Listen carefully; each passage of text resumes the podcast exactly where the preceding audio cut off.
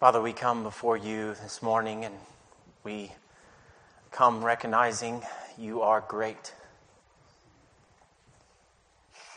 And before your greatness, we then come, we pray, not with a God that we have fashioned with our own hands, but with the God who has revealed himself through your word.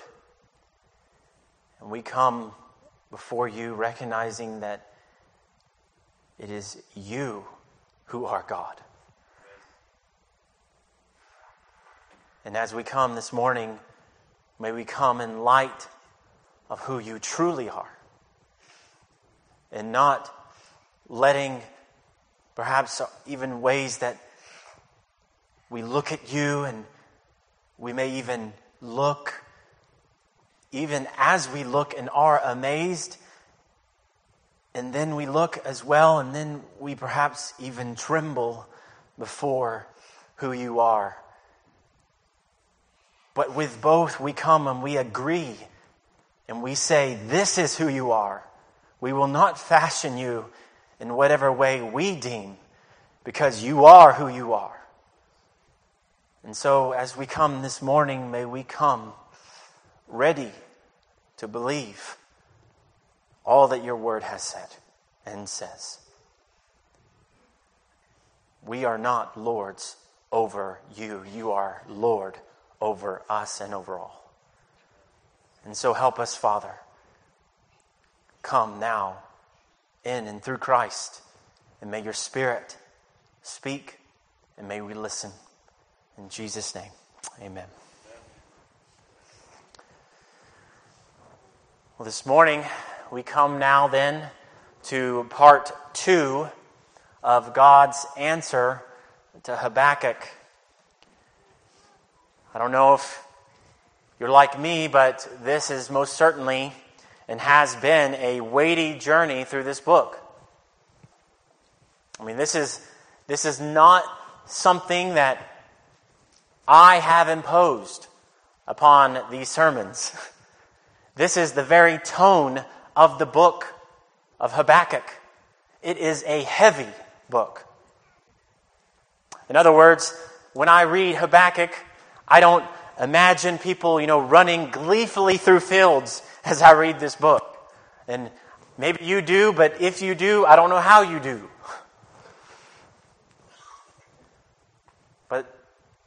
We don't read it that way because there's a good reason for that. Habakkuk is a man in turmoil. He is wrestling with huge questions. Even as he's leaning into God, he's trusting God as he's seeking him and seeking his answer. He's not leaning away from God. He's not pushing God away. He's leaning into him seeking his face. Lord, help me understand, is his disposition. Trusting God in the midst of confusion. So his first complaint and question was, O Lord, how long shall you put up with the wickedness of Judah? And then God, he answered in chapter 1 Wonder and be astounded. I am raising up the Chaldeans, the Babylonians, to bring my judgment down upon them. But this raised even more questions for Habakkuk. He comes again and he says, Eternal God, how can you use such an evil, wicked nation like Babylon to judge us?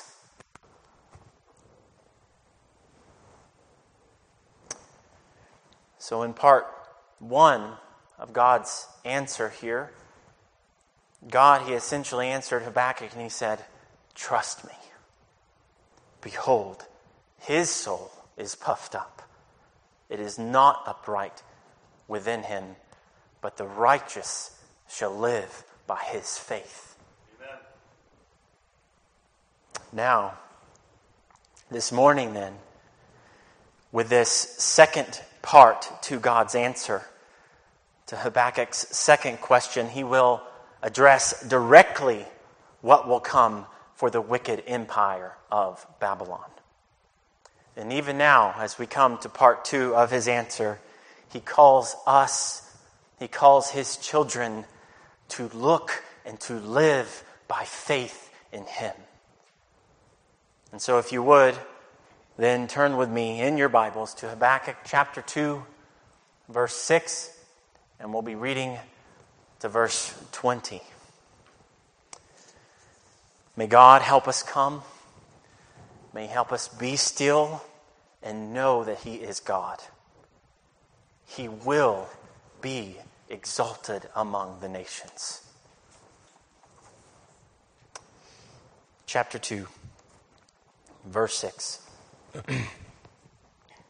God answers Habakkuk Shall not all these take up their taunt against him with scoffing and riddles for him and say, Woe to him who heaps up what is not his own, for how long, and loads himself with pledges. Will not your debtors suddenly arise, and those awake who will make you tremble? Then you will be spoiled for them, because you have plundered many nations. All the remnant of the people shall plunder you for the blood of man and violence to the earth, to cities and all who dwell in them. Woe to him who gets evil gain for his house, to, to set his nest on high, to be safe from the reach of harm. You have devised shame for your house by cutting off many peoples. You have forfeited your life. For the stone will cry out from the wall, and the beam from the woodwork respond. Woe to him who builds a town with blood and founds a city on iniquity. Behold, it is not from the Lord of hosts that peoples labor merely for fire and nations weary themselves for nothing. For the earth will be filled with the knowledge of the glory of the Lord as the waters cover the sea. Woe to him who makes his neighbors drink you pour out your wrath and make them drunk in order to gaze at their nakedness. You will have your fill of shame instead of glory. Drink yourself and show your uncircumcision. The cup in the Lord's right hand will come around to you, and utter shame will come upon your glory. The violence done to Lebanon will overwhelm you, as will the destruction of the beasts that terrify them for the blood of man and violence to the earth, to cities and all who dwell in them. What profit is an idol when its maker has shaped it? A metal image, a teacher of lies. For its maker trusts in his own creation when he makes speechless idols. Woe to him who says to a wooden thing, Awake to a silent stone, Arise. Can this teach?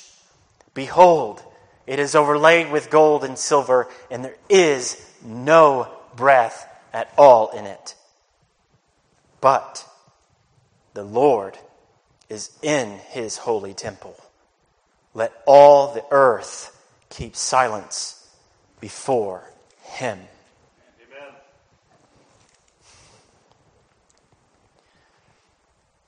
And so,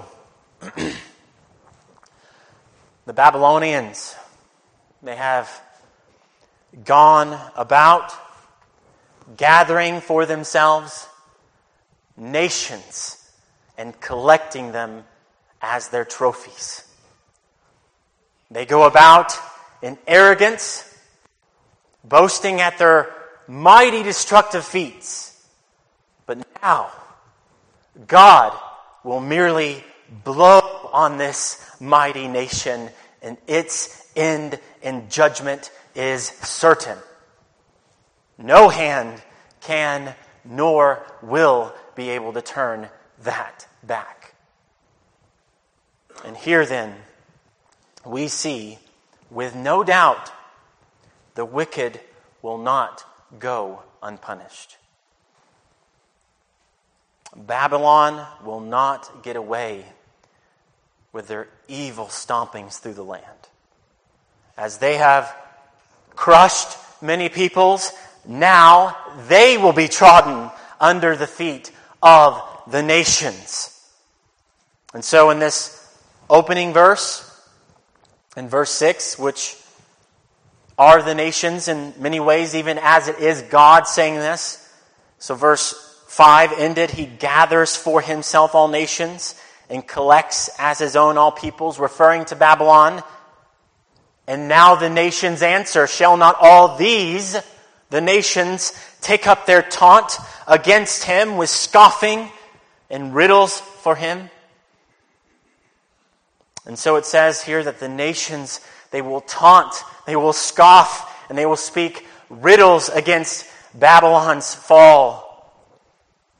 So Babylon's fall would be so complete that the nations would mock, they would deride, and they would speak words of woe at Babylon's fall, utterly humiliating them as they lie in the dust.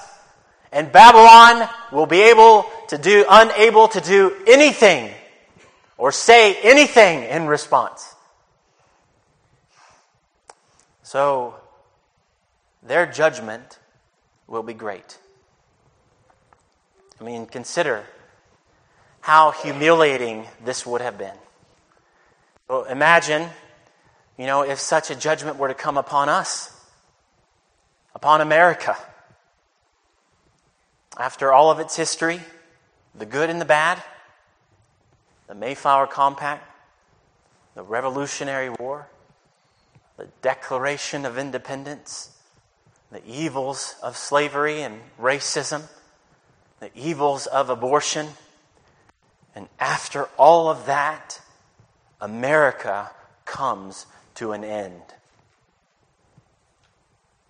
And then we're all and while we're all there left reeling from all this, in the midst of America's fall, the nations, China, Russia, North Korea, they look on and they mock us. And there is no recourse.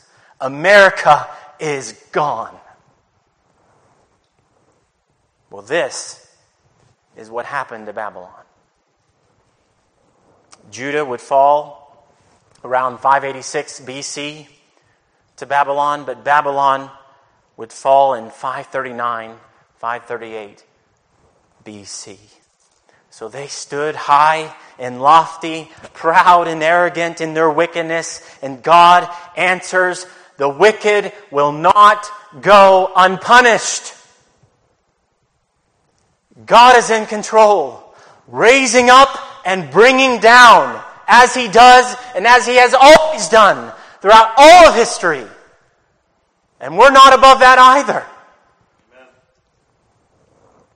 And Babylon is held accountable for the evil they've done. Amidst it all, we see and we acknowledge God is just. And as the Lord over all, He has the right to judge. He has sole rights over everything that He has made. In His judgments, they are never mixed with evil intent. They are never misguided. He never misses a single detail of a case. He sees wickedness for what it is from all angles, and His judgments come only and ever with this verdict God's judgment is right. That's always the case. Regardless of how many questions arise from us, it is always right.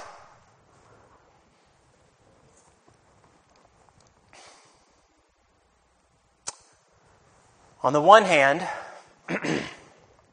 this brings us great angst. I mean, we even see that here, right? With Habakkuk, the person Habakkuk. He's asking what's going on here. Why will you judge us and not Babylon? You know, and if, if we're honest, it brings us angst because when we see God's judgment, because God's wrath can be shocking, even terrifying. Hebrews says it is a fearful thing to fall into the hands of a living God. And that, that verse is not lying to us, it means what it says. And the shock of God's judgment is not because God is wrong. So hear that. It's not because it's wrong, but because we actually are accustomed to mercy. Our days are in mercy. R.C. Sproul, he was a theologian, pastor, professor. He told a story about one time how he was teaching one of his classes in, in the Old Testament. And he, of course, you know, as if you've had you've been to school, you've been to college, you know, right up front, generally, the professor will set out all the expectations for the class, the due dates, here when the papers are due, and etc. Well, he did all that, and the class agreed. All right, we will do it. However, when their first paper came due, you know, a number of them came to Sproul because they didn't have it, their paper finished. And so, what did they do? They asked for leniency, they asked for grace. Well, you know, Sproul, he was very kind. He kindly gave them more time, but he reminded them here are the expectations for the class, and here are the due dates for the next two papers. Well, next paper comes due. What do you think happens? Now, even more students come with late papers. But again, Sproul, he, he's lenient with them. You know, they say, hey, you know, we had this and that going on. And, and so uh, he lets them turn in their papers late. And as you can imagine as well, they, they are just so delighted by this. They exclaim, oh, Sproul, you are the kindest professor uh, here. You know, uh, you, you, are so kind and so uh, such the best professor on campus. You know, and, and so on. And so the last paper comes due, and the, this time nearly half the class come with late papers. And so he asks them where their papers are. And they say, Oh, don't worry. You're a good professor. You know, we'll get them to you when we can. So they had taken for granted mercy. so Sproul, he pulls out his black grade book and he begins calling the students' names one by one. Johnson, where's your papers? Oh, I don't have it. F. Smith, where's your papers? I don't, have. I don't have it. F. And one by one, he calls their names, and then the students, in shock and dismay, what are you? This is not fair. What are you doing? This is, and they all cry out, This is not fair what you're doing. And so Sproul, he, he hears them and nods and he says, Okay, well, you think I'm, I'm being unfair, all right? Well, the students, of course, they agree and they nod. And so Sproul, he goes back to uh, the students again and he says, All right, Johnson, do you think I'm not being fair? And the student nods, Yeah. And he asks him, Didn't you turn your paper in late last time? And he nods, and, and Sproul, he erases the student's B and he puts an F there. And now the students are shocked into silence. and he looks out at them and he asks them, Is there anyone else here who wants justice? That's just the way it is, isn't it? I mean, this shock that we have when we experience justice, it's not because God is not right. It's because we've taken for granted the finality and the reality of justice in the midst of many, many mercies. We've taken for granted God's mercies. Friends, His judgments are always right. God is not infinitely evil, He is infinitely good. His judgment is fearful because we're not righteous. And that is a reason worth trembling. It is a reason worth directing us towards the gospel and not away from the gospel. It's only with trembling at God's just and right judgment of us that we then rightly see the glory and the light and the ray of abundant hope of the gospel. There, the bountiful, lavish, incredible grace of God is set forth. Christ came into the world to save sinners, and you don't deserve it. The gospel, incredibly, is God's justice, God's righteousness, and God's mercy all mixed into one. And may we not take that for granted. And if you are here and you don't know Christ this morning, He calls you, don't take it for granted. Instead, tremble at His judgment and run to His mercy in the gospel of Jesus Christ. Amen. This day, you may not be looking forward to judgment no longer in His wrath, but you be looking forward to the God who is your God, your Savior, your treasure, and your portion forever. And that's my hope for you if you are here and you do not know Christ. So, Babylon then is to fall. And it will be a great fall. Justice will roll down.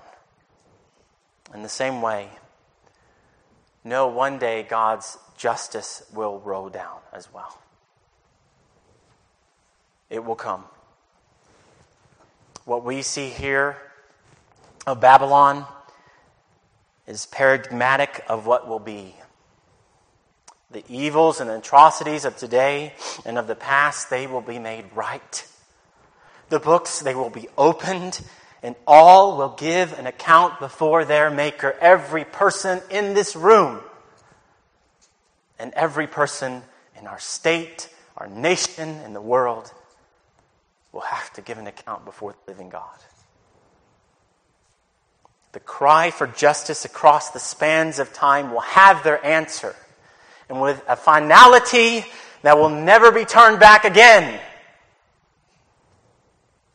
How much then should this comfort his children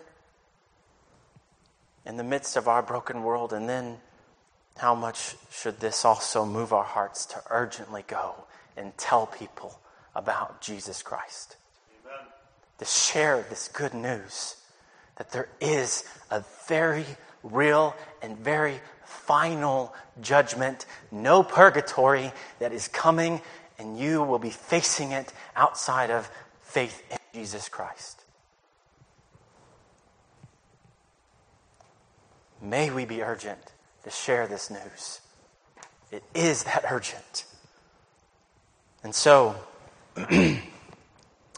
Habakkuk has his answer. God will bring judgment upon Babylon.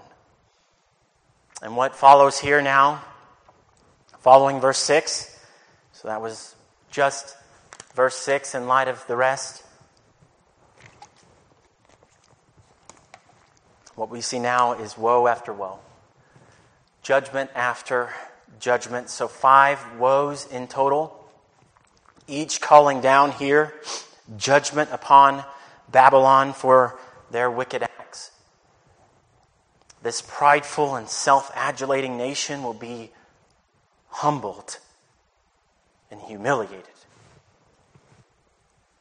But as we look at each of these woes here, we find, interestingly, that at the very base of their wickedness, that the bedrock of their wickedness is false worship. So, five woes here, with the fifth in verses 18 through 20 being what? Idolatry. It is here positioned in such a way that it is meant to inform all the other woes that came before it. Like a column, it forms the base of everything else. So false worship, idolatry is the reason why all these other evils of Babylon were being committed. And so Babylon, they took their idols and they would carefully craft them, forming and shaping them into the image of their choosing. And then what they made with their own blood, sweat, and tears, they would do what? They would fall down before it and they would worship what they had made with their own hands. These lifeless, breathless, speechless idols would be their trust, would be their gods. There's a story told of a Japanese warlord named Hideyoshi who ruled over Japan near the end of the 16th century. He ordered that a colossal statue of Buddha be built for a shrine in Kyoto. And so 50,000 men, they labored and labored and labored over this statue for five years. Then in 1596, what would happen? But a tremendous earthquake would come and rock the land, and the roof of the shrine came down upon this statue, and all their work was for naught. And so, in rage, Hideyoshi comes and he pulls out an arrow and he shoots it at this fallen statue and he shouts, I put you here at great expense and you can't even look after your own temple.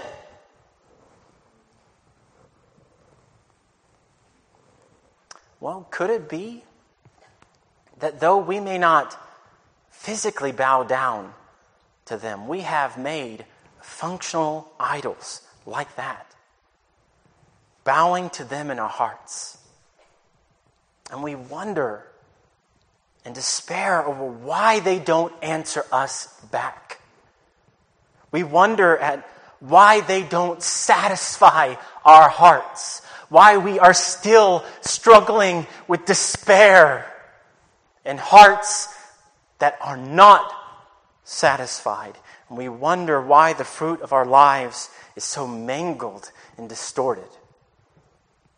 Like the Babylonians, perhaps we are simply displaying the fruits of false worship. With false worship at the base, what fruits do we see here then? Well, woe one. The first woe, the fruit of extortion. Woe to him who heaps up what is not his own. Woe two, greed and pride. Woe to him who gets evil gain for his house to set his nest on high. Which here the Babylonians, they were essentially trying to make their city uh, impossible to be beaten making it an impenetrable force. It was said that they had walls around Babylon so thick that you could ride a four horse chariot upon it. They were trusting in their walls. Are you trusting in yours? Woe three, Babylon or bloodshed was the third woe. Woe to him who builds a town with blood. Woe four, drunkenness and violence. Woe to him who makes his neighbor drink. And so the Babylonians, they would drink and they would lead their captives into drunkenness, even using it to do all kinds of lewd and untold actions against them. And all these and more were the fruit of false worship. False worship distorts everything else that it's built upon. It mangles and it harms. It may seem innocent, but it is deadly. It strangles the life of our marriages and our relationships. It demands that others serve us.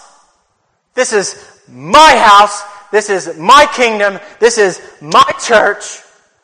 And you will not have any word in changing that.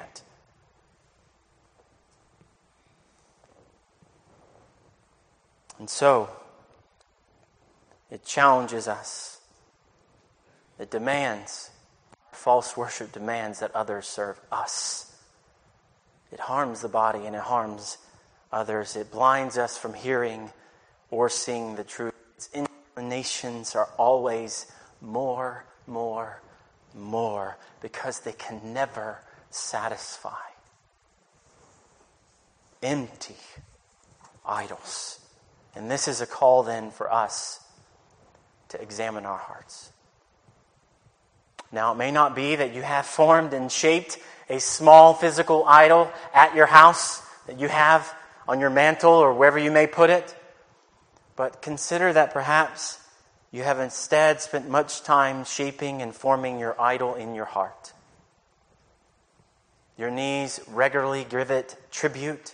Your schedule makes sure that it always has its allotted time. Your heart praises and adores it, and your hands and your feet are swift to protect it and guard it from anyone who tries to take it away or get in the way of your idol.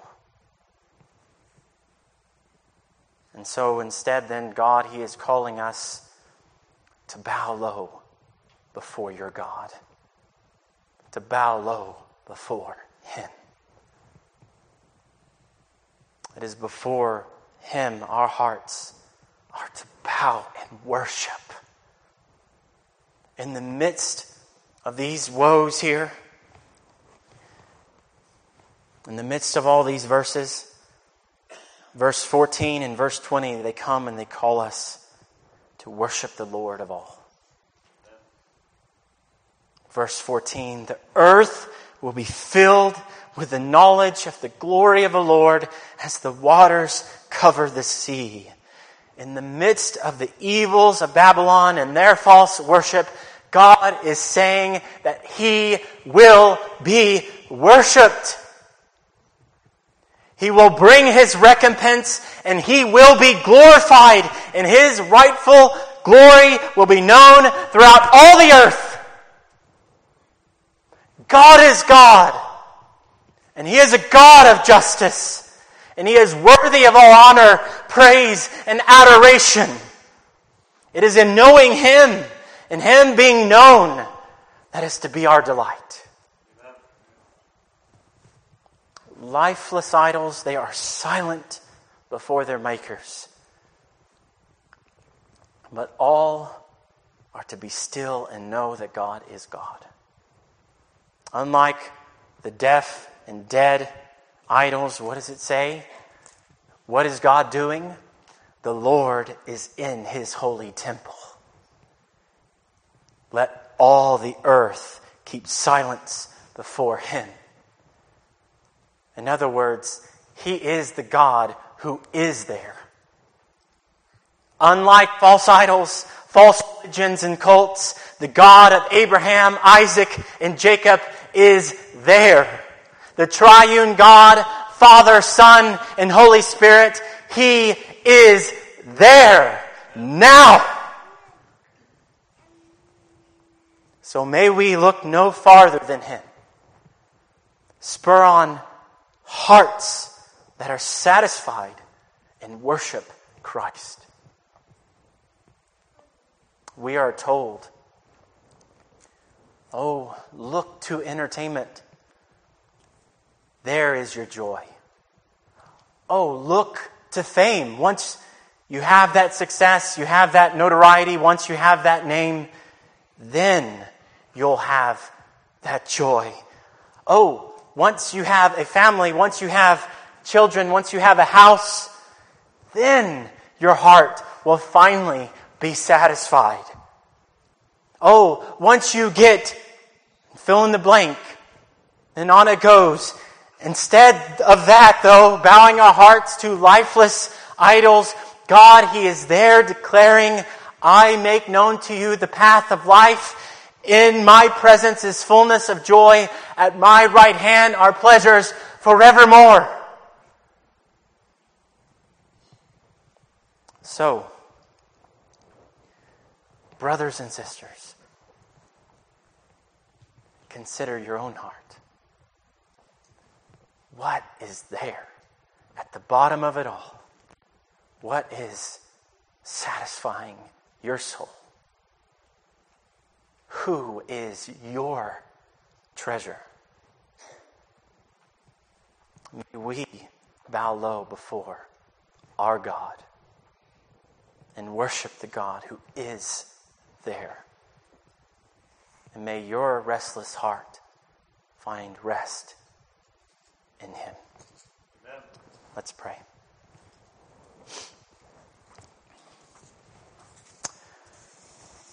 Father, we come before you, Lord, and we come recognizing that this prayer I'm praying and we are all praying together, we are praying to you, the God who is there. We are not worshiping in vain.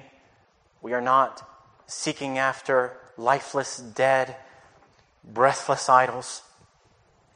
We are coming before the Lord and the God who is there. And may we, each of us, examine our hearts and ask, Are you above all in us, in our hearts? Are you the one who is above all in all we do, say, and are pursuing? So help us, Lord. Help anyone here who may not know Christ this morning,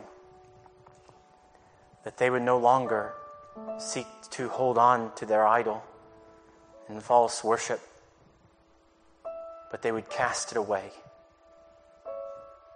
crushing it under their feet and running to the Savior, to the God who is there. May you even now, Lord, do your work in them. We pray, Father, for anyone else here who needs to respond in obedience to your word. May you help them respond, not to me or to us, but to you.